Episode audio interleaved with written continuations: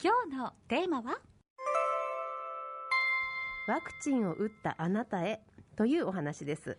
ワクチンを打ったあなたへですね、はい。私も2回目を無事打つことができました、ね、2回目打つとなんとなくワクチン打った方々はあの安心するかなって思うんですけど実はそうではなくってワクチンを打った方は勝って兜の尾を締めよと言いたいところですがまだ違う待てば回路の日和ありの状態なんですよというお話なんですね。うんこう誰しもなんとなくワクチン打ったらさすごろくでいうところのこう上がりみたいな感覚に、ね、なってしまうところが多かれ少なかれあると思うんですね。そうですね。私も実際ねほっとしました、まあ、これで少しは大丈夫。周りにもね、うん。ちょっと安心してもらえるかなと思いました。そう少しはね、うん。であのワクチン打ったとて実は勝って兜の尾を締めようですらないって最初に言ったんですけれども、うん。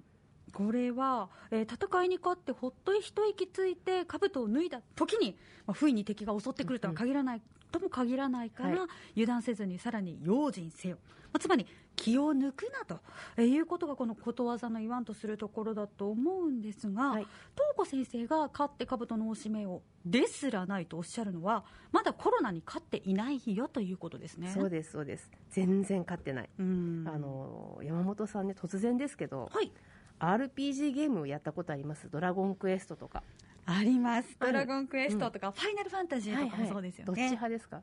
私はドラゴンクエスト派でした。私はファイナルファンタジー。そうなんですね。それはどこでもいいんですけど。ね、はい。あの私はね子供の時に随分やった口なんですけど、ええええ。あれってね自分が操る主人公の防具とか武器をアップデートしていって強くなっていくんですよね、で強い敵を倒していく。で最初ゲーム始めた時にはあの多分ドラゴンクエストだと思うんだけど布の服を着ている主人公ですけど、はい。だんだん革の鎧とか、うん鉄の鎧のようにだんだん防御力を上げていくんですねはい。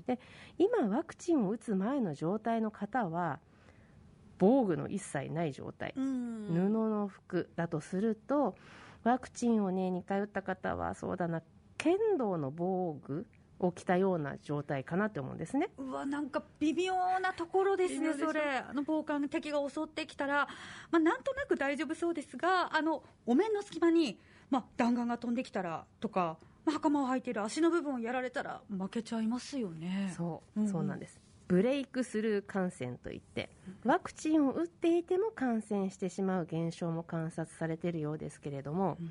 それってブレイクスルー壊して通り抜ける、ね、まさしく防具を越えて武器が飛んでくるイメージそのものの感染なんですね。うん、なんとなくワクチンを打ったら西洋のお城にあるようなこう、はい。あの金属でガシャン ガシャンっていう甲冑っていうんですか、はいはい。ああいうのを着たイメージになってしまう方もいるかと思うんですがあそこまでは強くないイメージなんですね。そうですね。あのガシャンガシャンの甲冑レベルならね、弾丸が来てもこうチュイーンと弾きそうですけどはい、ブレイクスルーはそうそう起こらなそうですけれども、うん。残念ながらそこまでじゃないんですよ。うんなるほど、まあ、そういう意味で勝っていない今身につけている防具も、まあ、殺傷能力の高い武器には負ける状態だっていうことですね。はい。殺傷能力の高い武器いいことが場が出ましたねデルタ株ね今まさにあの話題になっているデルタ株感染力の高いものはまさしく殺傷能力の高い武器ですね。う、ん。あとはそうした例えで言うのであれば囲まれたら負けるみたいな感じ。あーデルタ株に囲まれるっていうことですか？そうです。うん。たくさんのウイルスを浴びるようなことがあればってことですよね。もう飛沫浴びてしまうとか。うん、そしてブレイクする感染が起こるということですね、はい。い、やよくわかりました、じゃあ現状はどういう状態なんだということですよ。うんうん。待てば回路の日和ありですね。はい。まあ、これはたとえしけが続いても待っていればそのうち必ず、まあ、航海に適した穏やかな天気になる。じっくり好機を待てということですね。素晴らしい、うん。素晴らしい説明ですね。でここで大事なのが、うんうん。この航海をしている設定の船はねしけの状態にあるということなんですよ、うんもうしけっていうのは大荒れの海っていうことですよね。そうです。でしけがこうも続いてしまうと最初にはね船酔いしていた我々もうん。あなんだかナビしぶきがかかったなどんぶらこぐらいに慣れてして慣れてきてしまうところがありますよね。うんそうですね。今年の3月頃には街がねあ街から人がいなくなってましたけれども、はい、今はあの頃よりも感染者数も多ければウイルスも変異しているのにたくさんの人が街に出ていますよね。そうなんですよ。で、はい、街に出ることが悪いことっていうのではないんですよね。うん、あの頃よりも感染対策が随分と浸透、はい、文字通り皆さんの生活習慣の一部になりつつあるのでウィズコロナというような概念も生まれてきたわけで、うん、そうですね。社会活動経済活動との折り合いがなかなか難しい方での策に皆さん活路をね切り開こうと努力されてますよね。そう。でも大事なのは、うん。まだしけなんだよっていうことをね忘れないでいてほしいんですよ。はい。今はまだ海は荒れていると。はい、はい、気を緩めて甲板に出たら海に落ちますまあ気を緩めれば感染する命に関わる状態なんですよということですよね、はい、まあ、でも甲板に出ないといけないこともある。そういう時は気をつけましょうねっていうことですね。そうです、うんうん、甲板に出なければならないことってありますよね。でよく不要不急の外出を控えるって言います、はい、あれ実は解釈が難しくありませんか？いやそうですよね。その人によって不要不急は本当にそれぞれですよね。あの私もね5歳と2歳の子育て中なんですよ。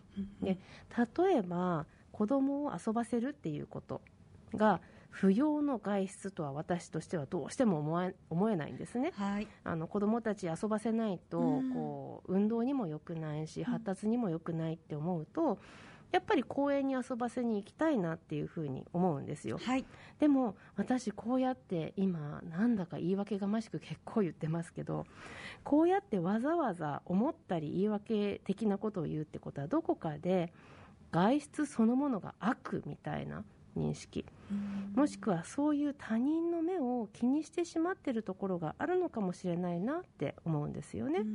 こう感染が拡大しているのに子供を外に連れ出すのかって誰も言ってないのにね。うんそうですよね、まあ、これはご高齢の方の外出も似たところがあるかもしれませんよね、例えば日々の食材の買い出しにしても、はい、大切にしてきたお墓参りにしてもですよ、はい、まあ、体調管理のためのお散歩だったりしても、まあ、その方にとっての生活、人生においての行動の理由は本当に様々ですからね。そうなんですよね、うん、で不要不急の外出を真面目に守りすぎて結局必要なのに出ないとかね、っていうことが時々あの見かけられる気がしてますよ。私の身の回りだと、あの例えば必要な受診病院に行くのを、はい、確かにね3月の時にはあの私もちょっと控えましょうか急がないものは後にしましょうかっていうふうにお勧めしていたこともあるんですが、じゃあかといっていつまでも行かなくていいかっていうとそれはそうではない。そうですよね、うん、あとはね健康診断もそうですよ。はい。健康診断ね結構あの私見送ったっていう話聞くんですけれども今年。どうです？身の回りで。どうですか？いや私の周りはやっぱり皆さん毎年やってることだからって言って控えてる方は今年はいらっしゃらなかったんですがそうですかそうですか、えー、あの去年なんかは本当にそういう声が多く聞か聞こえました。そうですね。去年は本当にそうでした、うん、ただその今の今と去年と何が違うかっていうとやっぱり感染対策の慣れとこういうもんだってみんな思ってやっているので、うんちょっとぐらい風邪ひいてるけど外出ようかなんていう人はもうあまりいないわけですしそうですよね。そういうところはまあいいかなっていうふうに思うんですよね。うん、であのライフスタイルに合わせてと先ほど山本さんおっしゃってくださいましたけど、大事なのはしっかり感染対策をすること。マスクをする、ね、あとは手指消毒をする。でこれあの慣れちゃってると大してやんなくなるんで、うん、もう一回あのおさらいしますと、はい、マスクをする。マスクの外側は指では触らない、はい、ね。えどこかみんなが触るような場所を触ったならば必ずその直後に指の消毒をする、はい、できればみんながいっぱい触るようなところは触らない、触るんだったらば指先ではなくてこうなんていうんですか皆さん第二関節って言います、ええええね。ええ。ここでボタンを押すと押かすとか。あとは肘で押すとか。肘で押すとか。私はこの第二関節を使いすぎてですねはい。あのこれで目かくようになりましたので。そっちが 普通になっちゃったんですね。そうそうそう危ない。肘でいきましょう。肘で目かけないので。まあそんな感じ。本当バカみたいですけどしけの海を航海中の甲板ではこれが命綱。はい。この命綱をつけるイメージで生活していくのが大事なのかなって思いますよ今日はワクチンを打ったあなたへというお話でした。